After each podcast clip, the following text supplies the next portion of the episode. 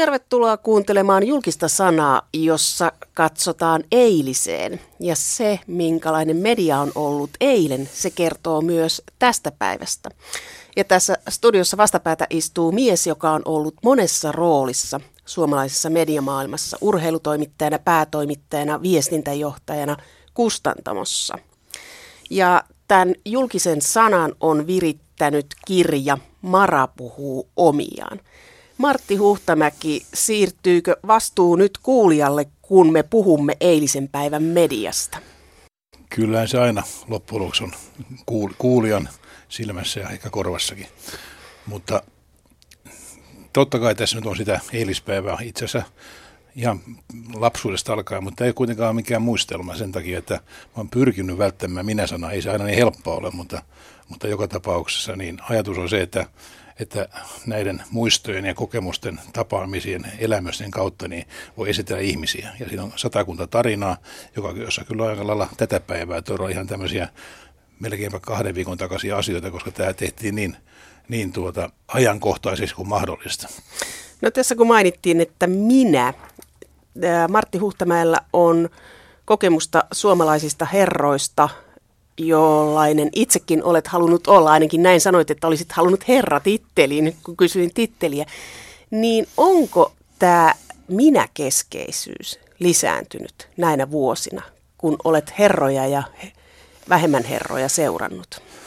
No ehkä vaikea nyt mitään yleistää, mutta, mutta sillä tavalla esimerkiksi journalismissa se on lisääntynyt ja mä oon sitten siinä vähän syypääkin, koska tuota, kun mä tulin tuolta vihuriyhtymän viestintäjohtajan paikalta, oli välillä sanomista poissa ja sitten tulin iltaismien vastaavaksi päätoimittajaksi, niin mä rupesin ensimmäisenä käyttämään omaa kuvaani kolumnien yhteydessä. Se herätti kiusallista huomiota, ymmärrän hyvin. Mutta se ajatus oli se, että, että mä aina lukijana kiukutti se, että mä en tiedä minkä näköinen äijä tai rouva mulle lehdessä puhuu. Ja näin ollen, niin siitä tuli tapa, ja nythän melkein kukaan ei kirjoita enää mitään ilman omaa kuvaansa. Niin, että me saamme siis Martti Huhtamäkeä osittain syyttää siitä, että ja ihmiset, kiittää, halu- ja kiittää. ihmiset haluavat nähdä, että minkälainen henkilö tässä puhuu. Ää, aloitit lehtimiehenä 50-luvun puolivälissä, muistaakseni 57 menit ää, Iltasanomiin urheilutoimittajaksi. Mutta miksi ihmeessä oikeustieteen ylioppilas meni urheilutoimittajaksi? No oikeastaan aika helppoa vastata. Menin kyllä Helsingin Sanomiin, mutta, tuota, mutta äh, mä olin tätä lakia lueskellut Helsingin yliopistossa jonkun vuoden.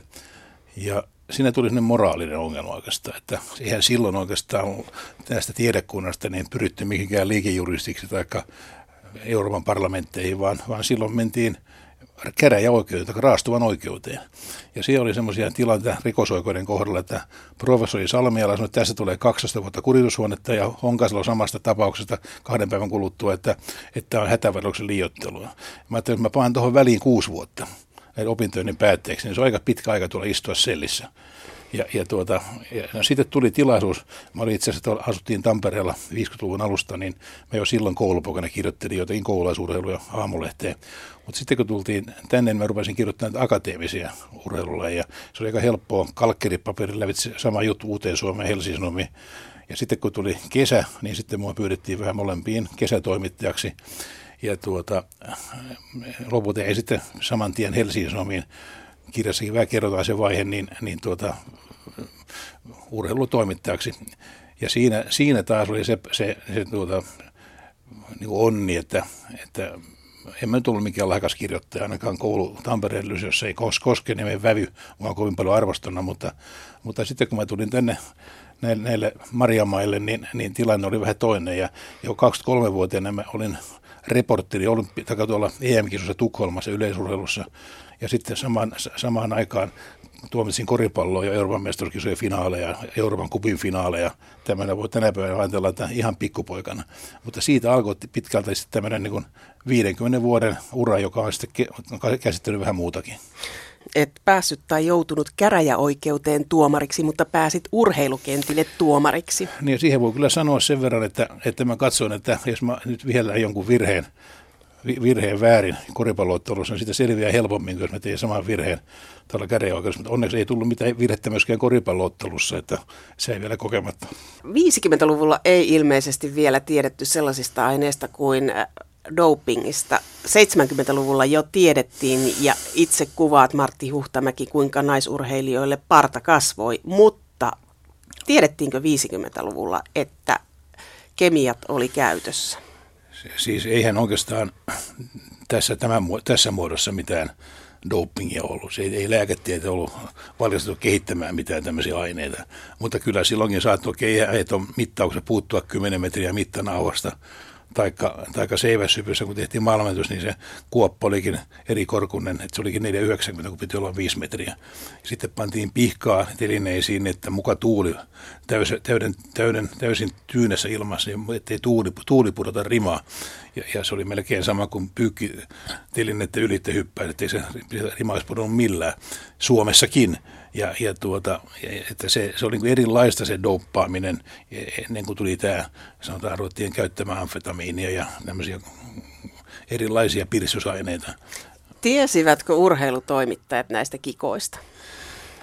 No ensin minä tiesin, että mä puhun seiväsypystä ja Pentti Nikulasta, joka itse ei tiennyt. Valmentaja Olenius tiesi, mutta tuota, Siinä voi sanoa, että urheilijat olivat Eikö, mä, mä, mä, kerran, niin, joo, niin voi sanoa.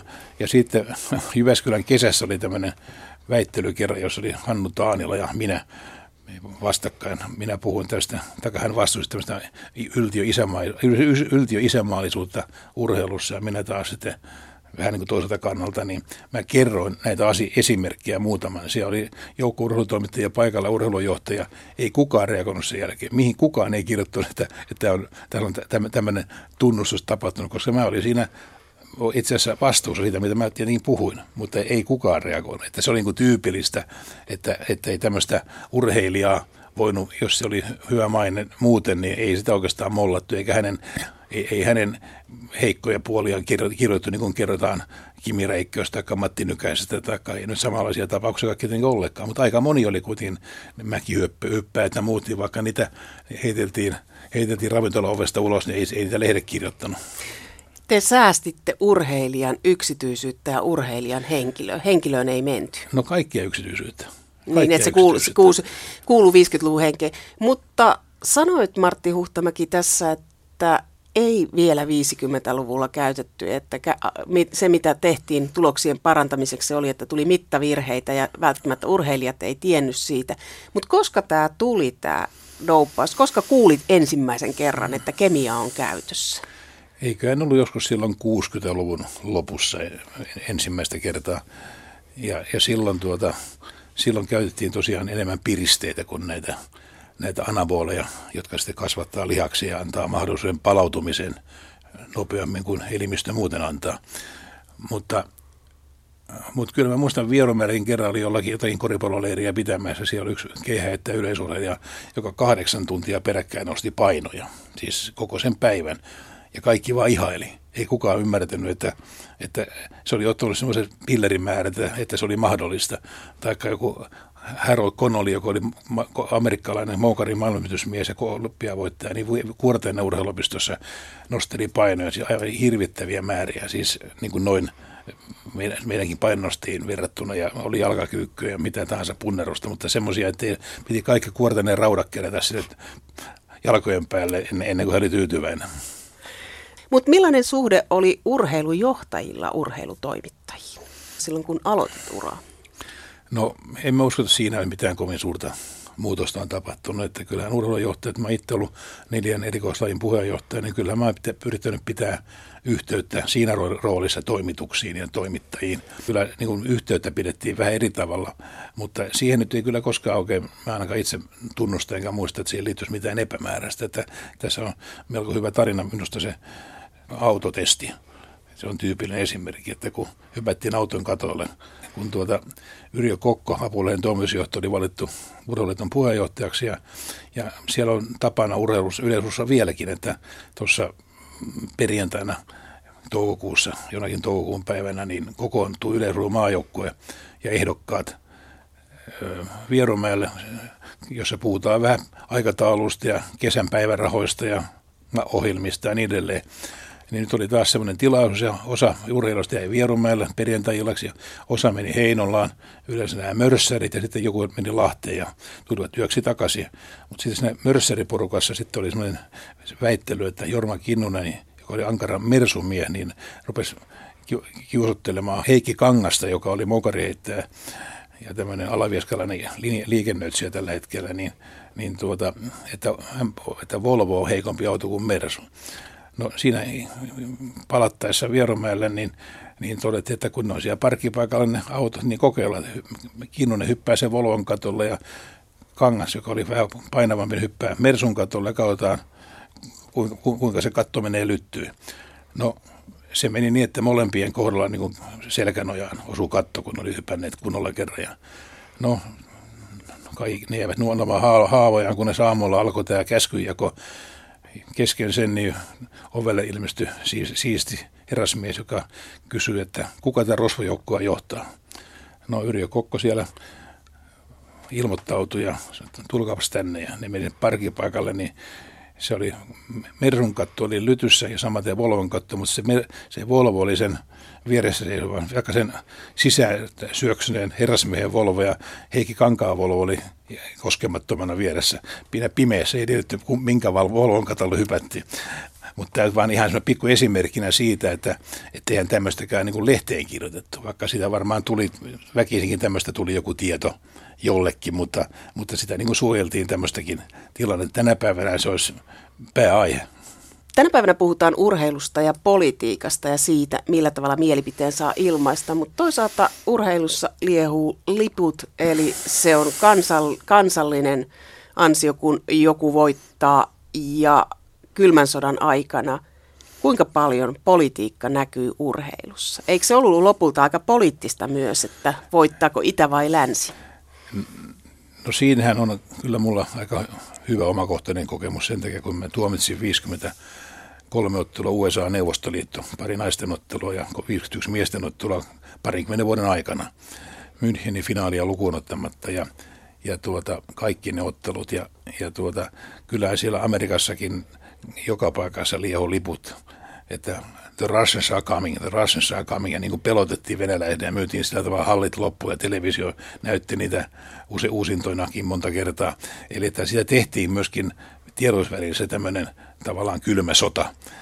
Ja sitten se oli tietysti aika hauskaa aina esimerkiksi erotuominen kannalta, se ei näkynyt yhtään siellä kentällä. Ei Venäjällä, tai Neuvostoliitossa, ei, ei Yhdysvalloissa, ei koskaan mitään ongelmia, voisi sanoa, ikinä tapahtunut niin, että, että nyt vaikka toinen joku hävisi kotonaan ja toisella jatkoajalla pisteellä, niin kaikki sanoi vaan tuli tuomari, että good game, good game, good game. Siis, eli että, että, että se, se kylmä sota oli minusta urheilussa paljon kauempana näistä pääosapuolista kuin mitä se oli täällä vaikka Suomessa.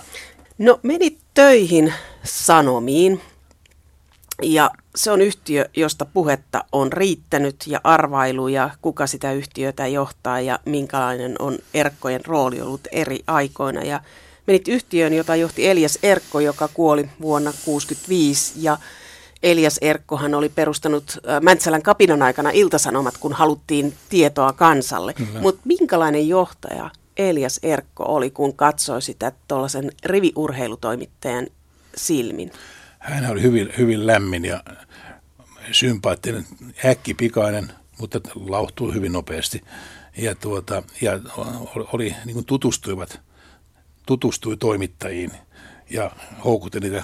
Kun hän toi golfi muun muassa Suomeen, niin minäkin olin siellä perheen kanssa katsomassa jotakin erkkotroffia tuolla talissa. Ja sitten kun tuota viimeiset reijalle tultiin ja Irjas löi lähelle reikää, mutta sitten seuraava lyönti meni pari metriä ohitte ja sitten seuraava neljä metriä ja sitten se pallo oli se Arkkolan puutarhassa, niin mä käännyin äkkiä koivun taakse ja totesin, että en ikinä tunnusta, mä ollut täällä katsomassa tätä golfia, golfia mutta se kuvaa vaan hänen niin kuin, ehkä tätä temperamenttiaan. Hänellä oli poliitikko tausta tai diplomaattitausta, niin mit, miten tämä näkyi lehdessä? Tekikö hän politiikkaa Sanomilla. Sanomat ei silloin ollut vielä se suuri ja mahtava Helsingin Sanomat, se oli vasta nousemassa. Niin, ei se, ei se taloudellisesti ollut kovin hyvässä jamassa silloin, kun minäkin se aloittelin. Voi sanoa, että, että tuota, kaikki tietysti tiesi Heli Serkon poliittiset taustat, että piti tietää. Ja tuota, Talvisen ulkoministeri ja niin edelleen. Mutta se aika oli kuitenkin vähän semmoista, että, että tuota, sanotaan, oli niin suuret luokkaerot. Kommunistit, sosiaalidemokraatit, kokoomus, maalaisliitto, että piti olla, niin kuin, piti olla tämmöisen kasvavan lehden niin kaikkien kanssa jotenkin tekemissä. Ja mä en saanut koskaan mitään poliittista ohjetta millään tavalla, vaikka kyllä siellä tietysti meillä toimituksekin yksi toimi, urheilutoimittaja oli, oli tota, kommunisti ja pelasi kommunisti seurasi jalkapalloa ja sitten loput oli porvareita. Minä pelasin Tampereen pyrinnössä ja valmensin NMK ja niille Matti Salmenkylä Helsingin suunnistajissa ja niin edelleen. Kaikki tiesi sen taustan, mutta ei koskaan tullut niin kuin siihen suuntaan mitään, mitään ohjetta tai huomautusta tai, tai sanotaan niin, että edes reagoitu. Ottiko työnantaja selville toimittajien poliittiset kannat? En usko. Mutta sitten oli Aatos. Aatos nousi Eliaksen jälkeen ja sisarensa Patricia veti valokuvapuolta, niin minkälainen johtaja oli Aatos Erkko? Jos nyt ajattelen urheilutoimituksen päällikkönä siellä ilta sitten aikanaan ja sitten päätoimittajana yhteen aikaa, mä yhteensä 23 vuotta niissä hänen leivissään, niin tuota, minusta hyvin kunnioitettava sillä tavalla, että hän ei juurikaan sekaantunut mihinkään. Pari kertaa, toisessa kertaa, toisella kertaa oli oikeassa, toisella kertaa täysin väärässä. Että kun hän rupesi puhumaan, että Kremlissä ratkaistaan Suomen vaalit, ja mä panin hantti. Että sitten kun, kun mä lähdin sieltä kirjayhtymään, niin hän piti hienon lounaan ja kehumme yhdessä olimme esteneet Ahti Karjalaisen presidentiksi tuloa, mutta se huomasi vaan tällä tavalla, että hänkin myönsi erehtyneensä. Mutta hän teki siis politiikkaa. No hän teki enemmän, joo, hän teki enemmän kyllä siis. Ja, ja sanotaan, että hän oli hyvin so, lähen, minäkin, mekin oltiin siellä joskus kyläilemässä Irene ja Kalvi Sorsan kanssa heidän kotonaan. Ja, ja tuota, että kyllä hänellä oli, hän oli ehkä enemmän, sanotaan niin, että, että sanotaan niin kuin lähempänä sosiaalidemokratiaa kuin, kuin esimerkiksi kokoomusta, mutta ei ainakaan, ei ainakaan keskustaa. Mutta hän näkymättömästi siis puuttui politiikkaan. Olit ensin urheilutoimittajana, sitten teit retken viestintäjohtajaksi Vihuriin ja sitten palasit 70-luvun alussa päätoimittajana niin, ilta, 74, se, Iltasanomiin. Millainen lehti oli Iltasanomat, kun tulit sinne silloin 74? Minkälaista lehteä tulit johtamaan? Minkälainen ilmapiiri vallitsi? No ensiksi oli hyvin ohut kesällä oli 600 sivua ja sitten syksyllä 20 sivua. Ja minäkin sitten rupesin myymään ilmoituksia, joita saatiin niin avulla lisää sivuja. Ja se oli sellainen pilkan aihe kyllä Simo-Pekka Nortamat, tämmöiset oikeat journalistit, niin ne ei sietäneet sitä, että päätoimittaja tekee niin kaupallisia ratkaisuja. Ja tuota, no sitten kun se alkoi olla 48 sivua ja 60 sivua viikonloppuisin, niin sitten minusta se rupesi riittämään, että ei tarvitse ainakaan sillä paksuudella myydä. Mutta, mutta kyllä se, se niin kuin lehti oli sillä tavalla levikiltään 65 000. Se oli pudonnut sen takia, kun kotiin kanto loppu vähän aikaisemmin. Mutta siis kannettiinko Iltasanomat kotiin joo, silloin jossain tuota, vaiheessa? Sen joo, sai tilata, iltapäivälehden. Joo, kyllä. Sitten Kantoko postilaitos? Posti kantoi se jo kahden kolmen aikaan kotiin. Ja, ja, sit, ja niistä, Kaikkialle niistä, Suomessa? Ei, ei. Helsingin alue. Ei sitä oikeastaan paljon muualla myytykään, ihan johonkin Tampereen asemalle ja Turun asemalle. Mutta tuota, se kuitenkin oli selvä, selvä muutos siis tässä Levikin putoamissa, oli tapahtunut jo ennen kuin mä sinne menin, mutta sittenhän me jouduttiin kolme vuotta pitämään tämmöistä embargoa, ettei saatu kasvattaa sitä levikkiä ollenkaan siinä sanotaan neljän viiden vuoden jälkeen, koska tuota, alkoi vaikuttaa Helsingin ilmoitusmyyntiin. Se on, siitä tuli niin kuin vähän liian hyvä lehti talon talon sisällä arvioitu. Mä sen ymmärränkin, että ei siinä mitään, mutta en mä se oikeastaan sietänyt siis sillä tavalla, että... Siis äh, päätoimittajat Mertanen ja Aatos Erkko kielsivät kasvattamasta iltasanomien levikkiä. Niin, Tämä siis tuntuu ei, uskomattomalta jutulta tänä päivänä. Joo, mutta siinä oli siis, vähennettiin myyntipisteitä. Eihän se muuta tarvinnut. Ei, ei sen tarvinnut sisältöön vaikuttaa millään lailla. Mutta, mutta sanotaan, jos oli Porissa kymmenen myyntipisteen, niin siinä aikana oli sitten vain kolme. Siis, ja, ja niin edelleen, että, että sillä sitä rajoitettiin. Ja kolme vuotta oli tämmöinen, se jäädytettiin 120 000. Sitten kun se vapautui, niin se oli heti 180 000 hyvin nopeasti ja sitten 200 000. Eli että, ja nyt se on joku 110-120 000, että siinä on tämä netti vaikuttanut tietysti ratkaisevasti, mutta, mutta kyllä siinä myöskin uskottavuus on yksi tekijä, että, että ainakaan mä en jaksa tulla huiputetuksi monta kertaa viikossa.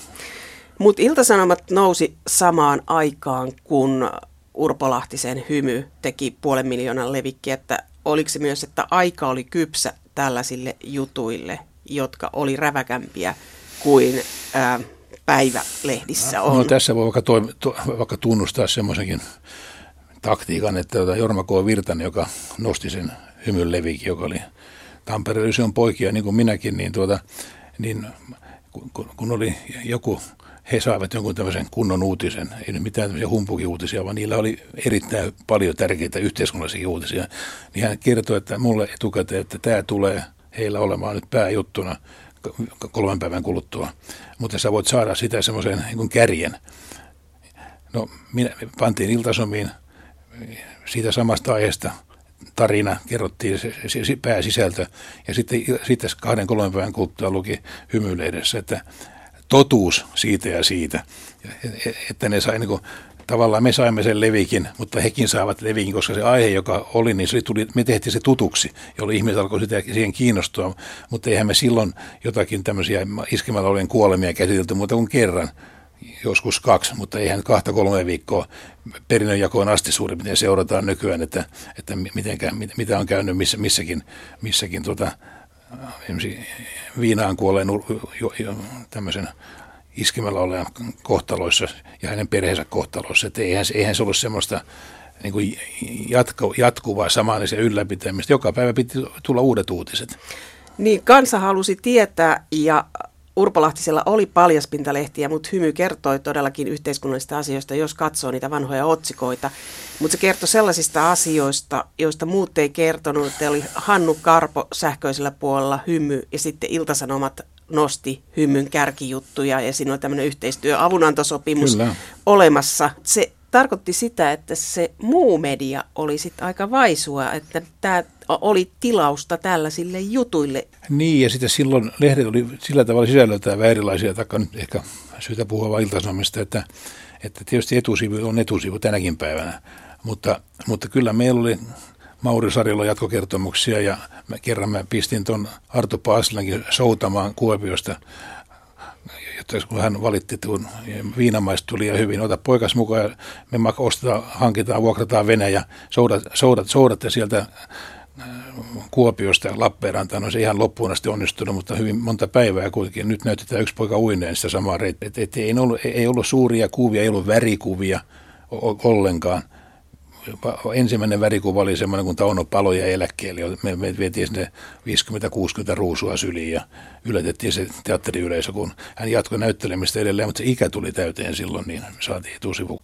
Poliitikot te päästitte vielä 70-luvulla aika helpolla. Elettiin Kekkosen aikaa.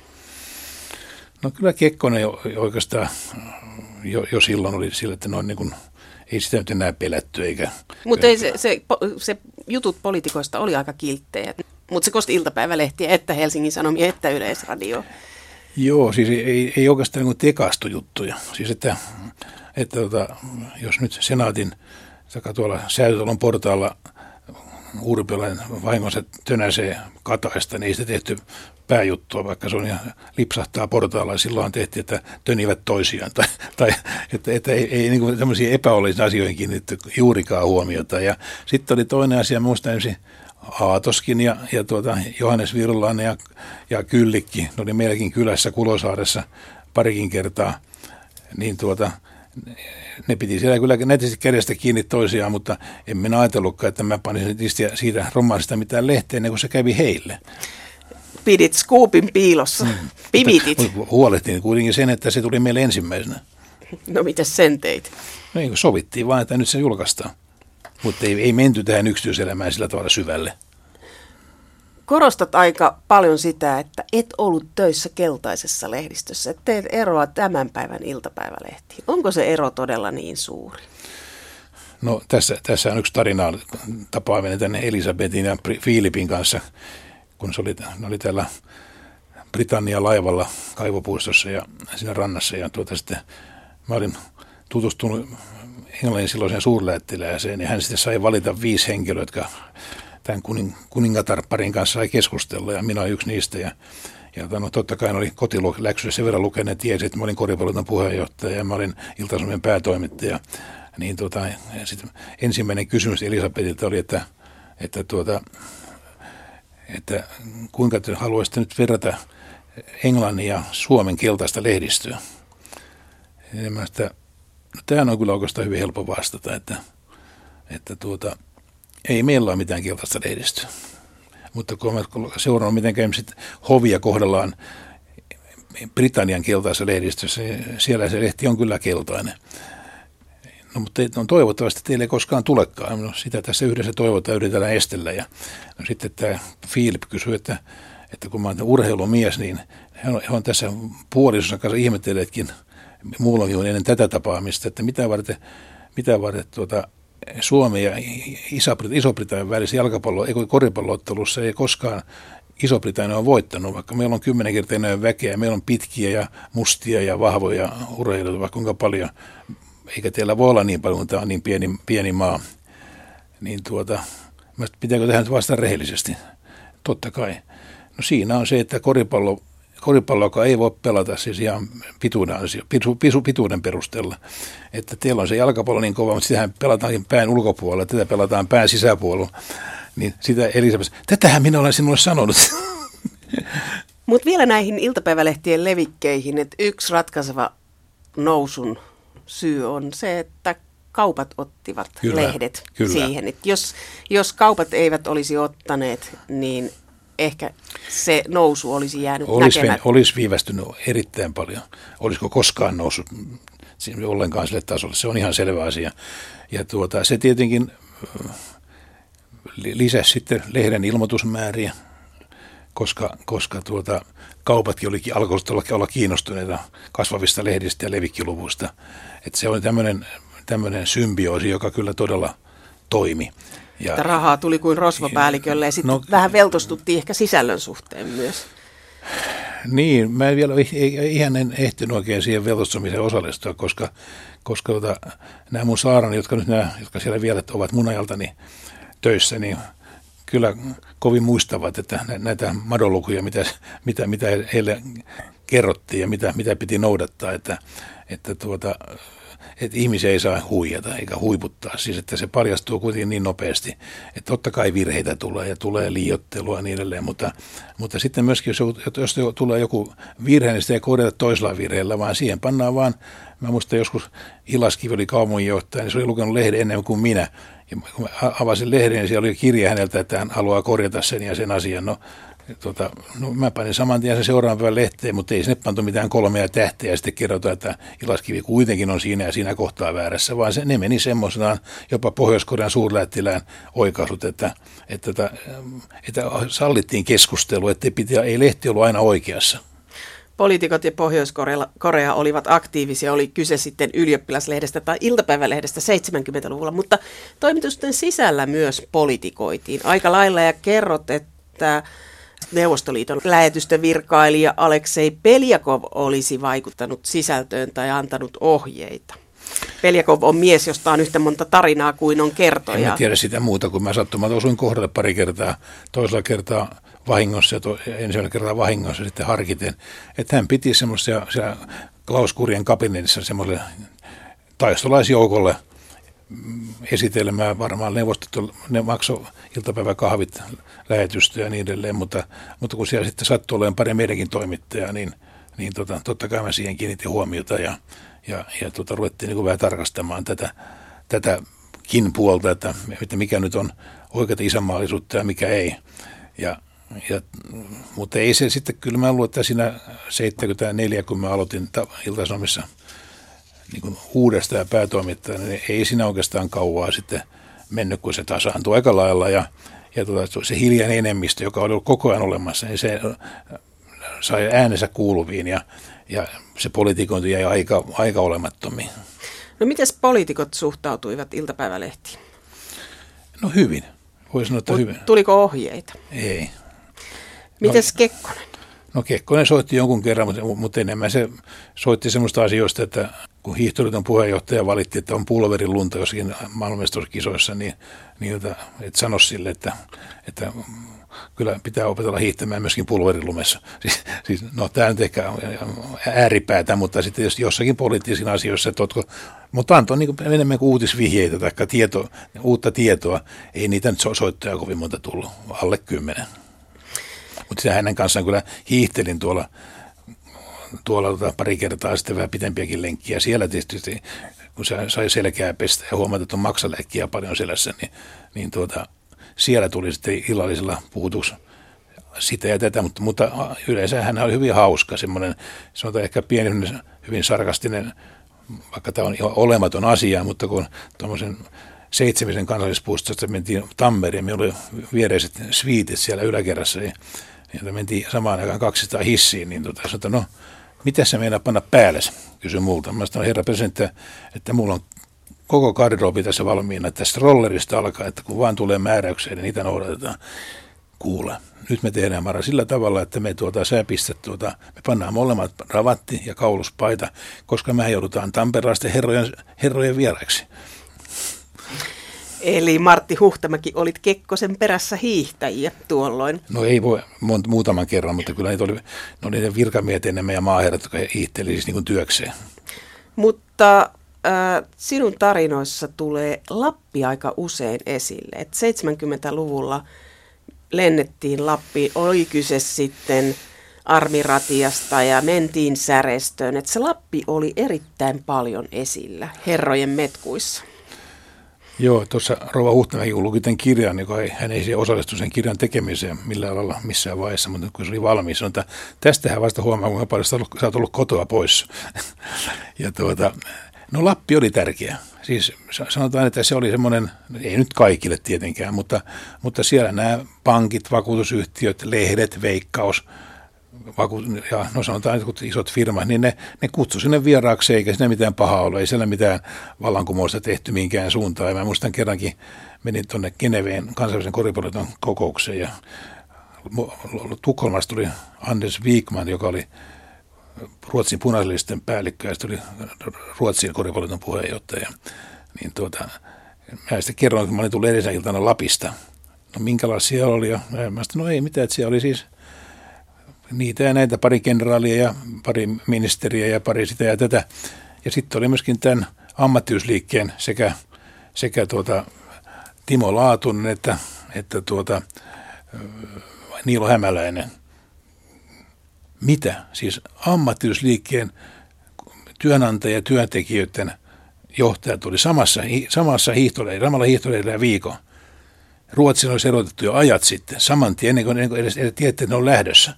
Eli tämä kuvaa tavallaan tätä hyvää veliverkostoa.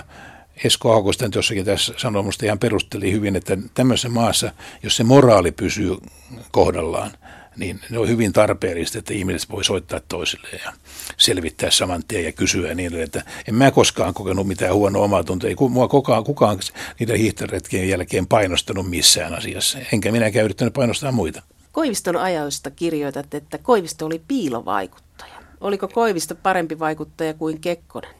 Ei. Ei, siis maailma oli tietysti toisenlainen, että, että kyllähän kyllä muistan, kun Kekkonen oli kun kalavedessä näiden, näiden myöskin amerikkalaisten johtajien kanssa. Ja, ja muistan kerran oli New Yorkissa, niin Ulof Palme piti Waldorf Astoriassa tota, lehdistötilaisuutta. Häntä ei kelvoitettu valkoisen talon illallisiin, jossa Kekkonen oli Nixonin päävieras isossa, isolla illallisella. Että Kekkosen rooli maailmassa oli siis niin merkittävä, että Koiviston aikana sellaista roolia enää kukaan olisi pystynyt kehittämään, koska oli jo rauhoittunut maailmanpolitiikka ja Koivisto ei koskaan ollut semmoinen niin kuin parkettien partaveitsi, että, että hän tuota, oli aika hermostunut ja jännittynyt näissä tapaamissa Moskovassa, koska, koska hänen niin olemuksensa on, on ujo ja, ja tämmöinen, kuinka nyt se sanoisi, varovainen ja, ja huolellinen. Kekkonen puhui mitä sattuu, vielä puhui omiaan. Mutta se e, myöskin aikakausi muuttui, se taittui. Että 80-luvulla suomalainen lehdistö myös alkoi olla julmempaa poliitikkoja kohtaan. Syyttä tai syystä. Niin, sitten kun mennään Kahtisaari, joka nyt oli tämmöinen minunkin valmennettavani tuolla koripallo, koripalloleireillä, niin, tuota, niin sitä tuli sitten enemmän niin kuin virkamies. Hänestä tuli erittäin hyvä musta tämmöinen virkamiespresidentti, että ei hän niin kuin nostattanut tunteita suuremmin, eikä oli aika varovainen. Jussi lähti, lähde sitten kertoa, mitä piti kertoa. Eli että, että Kekkonen ei koskaan siis niin kuin antanut mitään tärkeää asiaa jollekin avustajalleen kerrottavaksi, vaan hän puhuu aina itse ja suoraan. Että, että, että kyllä tämä sillä tavalla muuttuu vähän julmemmaksi, mutta tai en tiedä, onko, onko julmaka oikea sana mun, mutta keinotekoisemmaksi, että Mut kehiteltiin. Olit, ol, äh, Martti Huhtamäki, olit itse myös viestintäjohtaja ja vielä ehkä 70-luvulla niin ministereillä ei ollut viestintäpäälliköitä, ei ollut viestintäihmisiä myöskään linnassa, vai oliko? Ei. Tämäkin oli aika harvinaista. Oli se vihuryyhtymä iso firma. Meillä oli 14 toimialaa ja paljon työntekijöitä ja vaikka miltä alalta, niin, niin tuota, tämä oli niin ensimmäinen, minä olin ensimmäinen tämän, tämän viran täyttäjä. Ja tämä oli uutta silloin 60-luvun lopulla, kun olit viestintäjohtaja ja sitten siirryit kuitenkin päätoimittajaksi ja päätoimittajan paikalta vaihdoit kustantamoon. Miksi lähdit kustantamoon kirjayhtymään? No se nyt ei ollut niin kovin suuri firma. Mä tunsin sen jollakin lailla tietenkin paljon tuttavia siinä hallintoneuvostossa ja niin edelleen, mutta, mutta jos nyt vähän niin kuin syväluotaa mitä varten, niin mulla on niin liian tavallaan valmiiksi kivetty polku suurin piirtein eläkeikää melkein kuolemaan asti siellä sanomassa yhtiössä, että kun me tuli varatoimitusjohtaja, tuli tämä hitaasti omaksuttu televisiotoiminta siihen vastuualueeseen ja, ja tuota, kirjat ja niin edelleen, niin niitä, se tuntui niin liian helpolta. Siis se, mulla oli kyllä Elias Erkon vanhat huonekalut kunnostettuna ja, ja, ja siellä oli kaiken näköistä niin maallista tarjolla. Ja varmaan oli luvassa jatkossakin ainakin voi kuvitella, jos ei mitään kummallista tapahdu, mutta, mutta siinä tuli semmoinen, että joutui niin kuin tavallaan töistä pois. Siis kunnioitetuksi 50-vuotiaaksi vanhukseksi suurin piirtein, niin, tuota, niin silloin, silloin kun tuli tämmöinen mahdollisuus, niin mä katsoin, että, että se oli hyvä ratkaisu. Meillä yrittää pelastamaan tämmöistä. Se oli hyvä, se lähellä onnistukin, koska meidän piti panna kirjayhtymä ja tammi ja toi veinet jöös yhteen. Se yhtenä yönä sitten laukesi se tilanne ihan sen takia, vaikka kaikki oli kunnossa neuvoteltu, mutta, mutta sitten tuo Eero Rantala, joka oli edustaja työväen punapääomaa, niin hän sitten ei, ei malttanutkaan olla kysymättä vielä toimitusjohtajaltaan, joka nyt oli sivussa näistä keskusteluista, että, että onko tämä hyvä vai huono. Se oli hänenkin mielestä hyvä, mutta Heikki O. Salonen, joka oli räväkkä Amerin toimitusjohtaja ja sen Verit Jösin jo, jo, jo, hallituksen puheenjohtaja, niin se suuttuu. Täältä ruvetaan niin orilta kyselemään keskellä yötä, että käykö tämä niin takaa näin. Ja se loppui siihen se keskustelu. Tavallaan mullakin meni sitten siihen sitten niin kuin mielenkiinto, koska siitä olisi tullut semmoinen Suomen toiseksi suurin kustantamo saman tien kirjayhtymä Tammi, Veilint Jöös ja Tammella oli tuolloin ilmeisesti aika paljon velkaa. Se oli velkainen yhtiö. Kirjayhtymä oli pieni, Veilint Jöös oli pieni, mutta siitä olisi yhdessä tullut iso. No siinä oli se hyvä puoli, että näillä oli tätä luettelua ja Veilint oli kaiken näköisiä kalentereita ja muuta. Ja sitten Tammella oli aika hyvä, taka tämä keltainen kirjasto ja kirjayhtymä oli taas koulukirjat aika hyviä. Siellä oli hyviä tekijöitä, Riitta Usukaisia ja muuta olleet ja ja tota, et, niin no, ne, ne, tuli, ne kolme erilaista sektoria yhteenlaskettuna. Oli, siitä olisi tullut ymmärrykseni mukaan hyvä firma ja, ja sitten kun se, se ei toteutunutkaan, niin mulla saatiin tammia ja kirjayhtymä kyllä yhteen, mutta ei se nyt oikein se jatko mua enää kiinnostanut. Mutta kosioita eri vaiheessa sinulla on ollut lehtimaailmassa, että on kosittu Pohjanmaalle päätoimittamaan sanomalehteä. Urpo Lahtinen on esittänyt kosinnan ja Turun Sanomat, mutta mitä tapahtui? Miksi nämä kaikki meni Karille? Joka paikassa olisi ollut palkkaa enemmän ja edustusautoja ja niin edelleen, mutta, mutta ehkä juuri tämä, että, että niin kuin ar, ar, arvomaailma oli niin kuin erilainen. Kun mä aina, aina lähdin siitä, että mä voin ajaa vaikka polkupyörällä töihin, jos se työ on turvallista ja mieluisaa ja, ja tuota, sitä, sitä ei kukaan ole liikaa komentelemassa. Sen verran tämmöinen pohjalainen luonnekin siinä vaikuttaa. Että sitten kun tuli Vaasassahan tuli se tilanne, että sinne piti panna Vaasa ja Ilkka silloin yhteen, mutta sitten tämä silloinen Vaasan toimitusjohtaja niin se tuli niin humalassa ja ratkaisevaa keskustelua, että mä sitä Aatos Erkko ei ikinä tulisi tämmöiseen keskusteluun tuossa kunnossa eikä muutenkaan. Että en mä, jos mä joudun nyt sitten arkipäivästä olemaan tämmöisessä yhteistyössä, niin, niin en mä voi tähän sitoutua. Vaikka kaikki näyttää hyvältä niin kuin, ja tarjoukset on kaksi fooninkinen talo Maalahdessa ja vaikka mitä, mutta tuota, se jäi silleen se. Ja, ja tuota, Turussa, missä vähän liikaa, se, se oli aika lyhyt episodi, siinä oli oikeastaan parikin niitä episodeja, niin tota, siinä oli vähän liikaa, korostettiin niitä, niitä jakuareja ja Suikkilan 204 taloa. Jäitkö ikävöimään sanomia, josta kuitenkin aika paljon kirjoitat ja kirjoitat myös sanomien nykypäivästä? No kyllä joo, kyllähän se on ollut upea firma ja antanut siis niin kuin, antanut niin kuin elämän sisältöä, että ei sitä voi missään tapauksessa väheksyä ja paljon ystäviä edelleenkin. Martti Huhtamäki, olet näköalapaikalta katsonut mediamaailmaa eri, eri paikoista. Miksi halusit kirjoittaa kirjan Mara puhuu omiaan? Vähän kärkevänkin eri ihmisistä. Niin ja toivottavasti myöskin hauska. Vähän juoruakin. Hyvä juoru on hyvä uutinen. No joo, mutta täytyy todistaa, että se on myöskin uutinen. Mutta mä tietysti olen niin mietiskellyt tätä aika pitkään, niin kuin, koska tätä kyselyitä on tullut melkein vuosittain muutaman kerran vuodessa. Mutta äh, mä rupesin miettimään, että kun mä oon kuitenkin tämän urheilun, lähinnä koripallo, mutta myöskin olympiakisojen, tämmöisten maailmanmestarikisojen kautta, jää aika paljon jää kertomatta. Ei nyt kaikki ole maailman tärkeimpiä asioita, mutta, mutta semmoisia tapaamisia, kohtaamisia, tilanteita yli sadassa maassa. Onko sillä vaikutusta, että sanomissa on johto vaihtunut?